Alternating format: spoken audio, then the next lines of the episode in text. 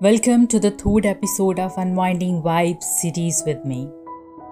Once you get the clue or the source where everything is coming out, sucking your energy and wasting your time, ruining your effort, you immediately start working on the source without pausing with it and thinking the reason behind it. Because it is the reason, not the source, that is not letting you move, which may differ for person to person and things to things.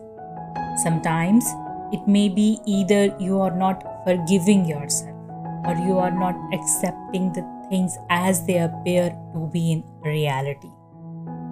Most often, we get pain through imagination, expectation, and a false perspective that we have attached with the things but that doesn't change the reality. You can move yourself, but you can't force others to move like you. Hence, understanding and figuring out the reason is more important than knowing the source and working on it.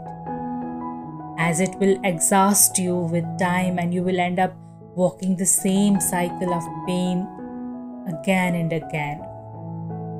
So, concluding this, the source the reason behind the source, and then working on the two will help you to let go slowly with time. So have patience as the process is hurting, but the end is more beautiful and valuable than the journey. Happy healing.